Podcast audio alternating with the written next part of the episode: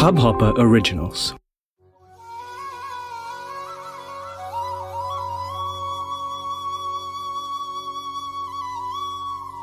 परमात्मा श्री कृष्ण का ध्यान करने से मन शुद्ध होता है।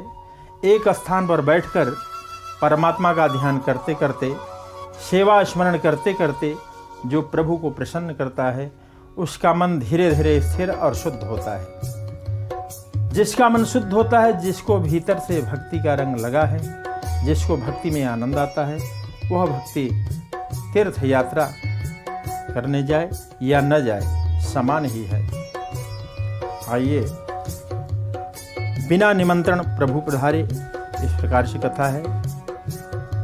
प्रभु ने धृतराष्ट्र के निमंत्रण को अस्वीकार कर दिया। इससे अन्य राजाओं को ऐसी आशा हुई कि आज हमारा जीवन सफल होगा, हम श्री कृष्ण की सेवा करेंगे। राजा लोग हाथ जोड़ते हैं, निमंत्रण देते हैं, पधारिए प्रभु, सब कुछ तैयार है, आज हमें सेवा का लाभ दीजिए। प्रभु ने राजाओं को भी मना कर दिया। राजाओं को ना कह देने पर सभा में बैठे ऋषियों को ऐसा लगा कि हम तो चार वेद पढ़े हुए हैं, प्रभु हमारे घर पधारेंगे। ऋषि प्रभु को निमंत्रण देते हैं, सभी ऋषियों को प्रभु वंदन करते हैं। अधिक पढ़ें इससे क्या, प्रभु के प्रति इनके हृदय में भाव कहाँ है। ज्ञान का फल तो श्री कृष्ण प्रेम है। सच्चा ज्ञानी परमात्मा के साथ प्रेम करता है। ज्ञानी होकर ज्ञान के साथ प्रेम करना प्रभु को पसंद नहीं है। प्रभु ने ऋषियों से मना कर दिया। उन्होंने सोचा कि मैं किसी ऋषि के घर जाना नहीं चाहता हूँ। प्रभु दरबार से बाहर आते हैं, तब द्रोणाचार्य से पूछते हैं कि आप सबको ना कह रहे हैं तो फिर कहाँ जाएंगे। प्रभु ने कहा, गुरु जी मेरी चिंता न कीजिए, गंगा तट पर मेरा एक घर है। श्री कृष्ण सबके घर नहीं जाते, जिस घर में वे स्वामी हैं वहीं वे जाते हैं। विदुर संपत्ति की यह भावना थी कि यह कुटीर द्वारिका नाथ की है, यहाँ जो कुछ है द्वारिका नाथ का है। प्रभु ने कृपा करके हमें सब कुछ दिया है। द्रोणाचार्य को भी आश्चर्य हुआ कि हम चार वेद पढ़े हैं, हमारे सामने भी ये देखना नहीं चाहते हैं। विदुर जी तो निमंत्रण देने भी नहीं आए हैं और फिर भी वे वहाँ जाना चाहते हैं।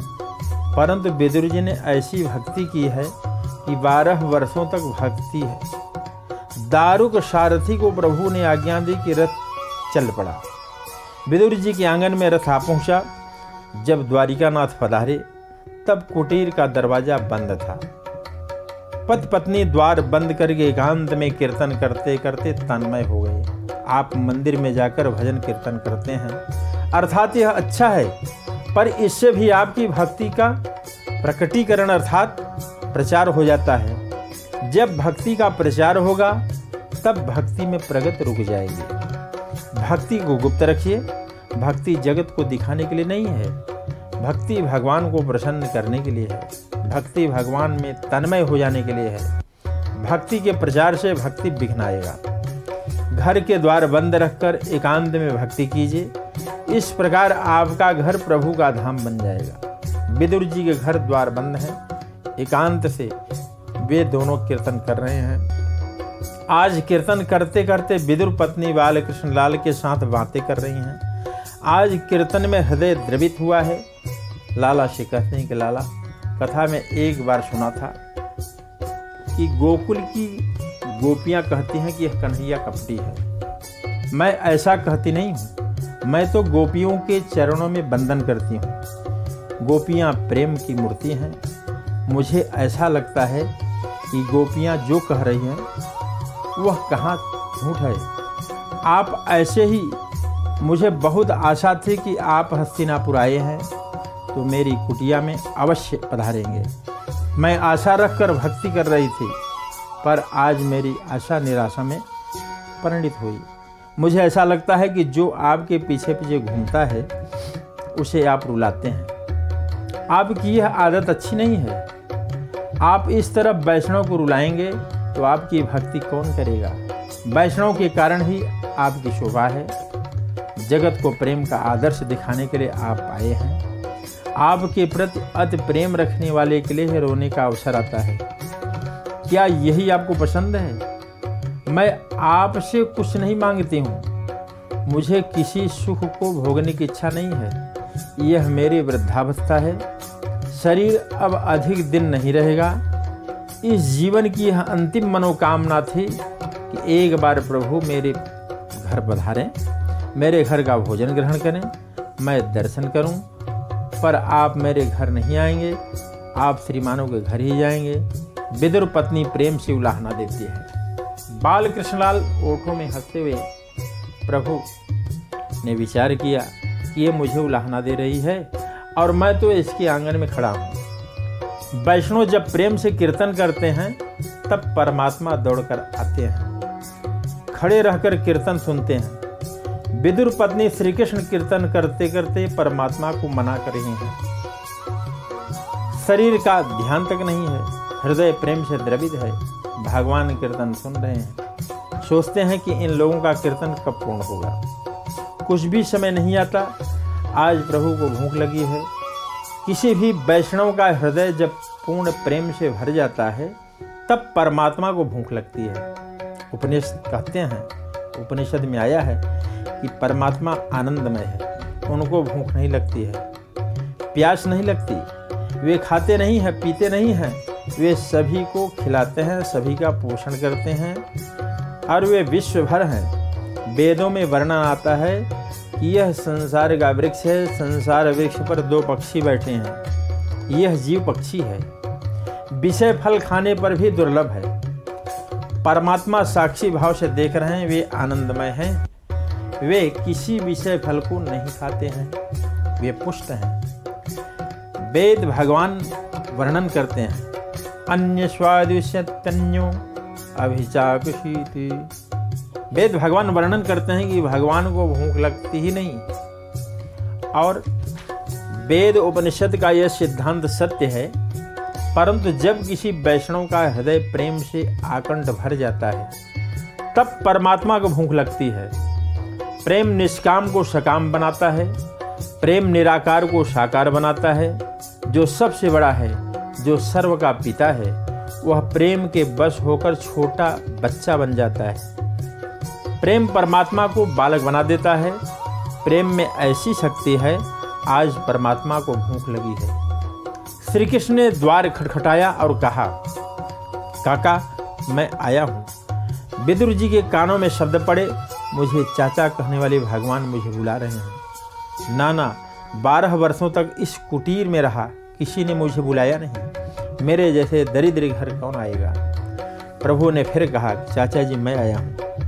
अब विदुर जी को विश्वास हो गया कि परमात्मा पधारे हैं, उनको आशा नहीं थी कि प्रभु पधारेंगे। अतिशय आनंद हुआ। पति पत्नी दोनों दौड़ते हुए पहुँचते। जब द्वार खोलते हैं तब शंख चक्र गदा पद्मधारी श्री द्वारिका नाथ के दर्शन होते हैं। मेरे घर भगवान पधारे हैं। दंपति को अति आनंद हुआ, पलकें स्थिर हो गई और दृष्टि डाली तो उन्होंने दोनों हाथ जोड़े हैं। पति पत्नी दर्शन के तन्मय हो गए, प्रभु को आसन देना भी भूल गए। प्रभु ने सोचा कि बाहर भी इन्होंने मुझे खड़ा कर रखा है, अब घर में भी खड़ा ही रखते हैं। जहाँ अतिशय प्रेम रहता है वहाँ मान पाने की इच्छा नहीं रहती है। प्रभु ने सोचा कि यह तो मेरा घर है, मुझे कौन मान देगा। प्रभु ने स्वयं आसन ग्रहण किया। आसन पर द्वारिकानाथ विराजमान हैं। विदुर जी का हाथ पकड़कर उन्होंने पास में बैठाया। श्री कृष्ण कहते हैं कि चाचा क्या देख रहे हैं, मुझे बहुत भूख लगी है।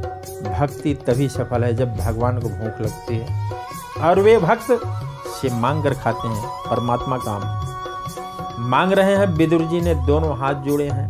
अच्छे से अच्छा जो कुछ हो वही ठाकुर जी को अर्पण करना चाहिए। खराब से खराब हो वह मेरे लिए और अच्छे से अच्छा ठाकुर जी के लिए, ऐसा विचारना ही भक्ति है। अच्छा मेरे लिए, ऐसा सोचना आसक्ति है। यह भाजी मैं प्रभु जी को कैसे दूं? मेरे प्रभु लक्ष्मी जी के पति हैं। दंपति देने का साहस नहीं जुटा पा रहे हैं। विदुर ने धैर्यवान हाथ जोड़कर कहा कि आप वहाँ छप्पन भोग का भोजन लेकर आए होंगे, प्रभु ने स्मित हास्य करके कहा कि चाचा, मैंने वहाँ पानी भी नहीं पिया है, मुझे भूख लगी है। परंतु पत पत्नी भाजी देने की हिम्मत नहीं कर पाए, आंखों में से प्रेम रास्त्रू बरह रहे हैं। प्रभु ने देखा कि चूल्हे पर पतीली तो है, मैं ही घर का स्वामी हूँ, स्वामी को कोई कैसे देगा, इन लोगों देने में संकोच हो रहा है। प्रभु ने पतीला उतार ले। अब बहुत दिनों के भूखे की तरह प्रभु खाने लगे। परमात्मा का आनंदमय है, उन्हें किसी वस्तु की भूख नहीं है। परमात्मा को प्रेम की भूख है।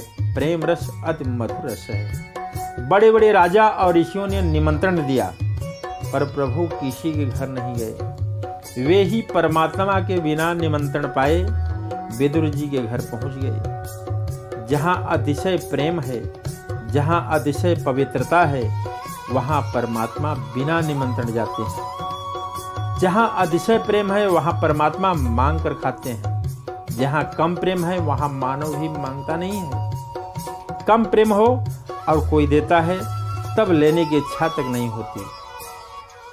परमात्मा के साथ प्रेम कीजिए, पाप छोड़कर ऐसी भक्ति कीजिए, ऐसा पवित्र जीवन व्यतीत करिए कि प्रभु भी आपके घर का खाने खाने की इच्छा हो जाए। और प्रेम परमात्मा को प्रकट करता है। ईश्वर का अर्थ सर्वव्यापक है। परमात्मा माया की आवरण में ढके हुए हैं। जीव ईश्वर के साथ जब अतिशय प्रेम करता है, तब माया का आवरण छेद कर प्रभु प्रकट होते हैं। आज प्रभु को भूख लगी है, प्रभु मांग कर खा रहे हैं। गोपियों का प्रेम ऐसा था कि प्रभु गोपियों के घर माखन खाने जाते हैं। यशोदा मैया लाला को समझाते हैं कि बेटा, तुम माखन की चोरी करते हो, यह अच्छा नहीं है। घर में बहुत सा माखन है, मैं तुम्हें दूंगी, तुम्हारे सखाओं को भी दूंगी। तुम गोपियों के यहाँ क्यों माखन खाने जाते हो? बेटा, आज से प्रचार हो जाए कि यह बालक चोरी करता है, तो बड़े होने पर तुम्हें कौन अपनी बेटी देगा। यशोदा मैया बाल कृष्णलाल को गोद में लेकर समझा रही हैं, लाला, तू लोगों के घर पर क्यों माखन खाने जाता है? घर का माखन क्यों नहीं खाता है? कन्हैया माँ से कहते हैं, माँ, मुझे घर का माखन नहीं भाता है। गोपियों के माखन में मिठास है। अरे, गोपियों के माखन में मिठास है कि गोपियों के प्रेम में मिठास है? मिठास किसी चीज़ में नहीं है, मिठास तो प्रेम में है। प्रेम रस अति मधुर है। बैरी की भी दी हुई मिठाई मधुर नहीं, कड़वी लगती है। प्रेम से सब मधुर लगता है। गोपी प्रेम से श्री कृष्ण को आकर्षित करता है। लाला को घर का माखन नहीं भाता है, गोपियों का माखन भाता है। जहाँ अतिशय प्रेम है, वहाँ प्रभु को भूख लगती है। सचमुच अगर प्रभु को भूख लगी हो, तो उनकी भूख को कौन शांत कर सकता है? परमात्मा की भूख शांत करने की शक्ति किसी भी देव में नहीं है। परमात्मा निष्काम है, आनंदमय है। विदुर जी के घर द्वारिका नाथ मांग कर खा रहे हैं। परमात्मा ने आज भाजी को ही प्रशंसा की और विदुर पत्नी की मनोकामना की द्वारिका नाथ भोजन करें और मैं दर्शन करूं। प्रभु से उन्हें कुछ मांगना नहीं है। आज विदुर पत्नी की मनोकामना पूर्ण हुई। बलो वृंदावन बिहारी लाल की जय। आनंद कंद भगवान की जय। इस हब हॉपर ओरिजिनल को सुनने के लिए आपका शुक्रिया। अगर आप भी अपना पॉडकास्ट लॉन्च करना चाहते हैं, तो हब हॉपर स्टूडियो वेबसाइट पे रजिस्टर करें और एक मिनट के अंदर अंदर अपना खुद का पॉडकास्ट लॉन्च करें। यही नहीं, स्टूडियो देता है आपको पूरी आजादी कहीं भी कभी भी अपना पॉडकास्ट लॉन्च करने की सिर्फ तीन आसान स्टेप्स में। तो साथ में अपना पॉडकास्ट शुरू करने के लिए तैयार? Just hop on hub hopper, simply content.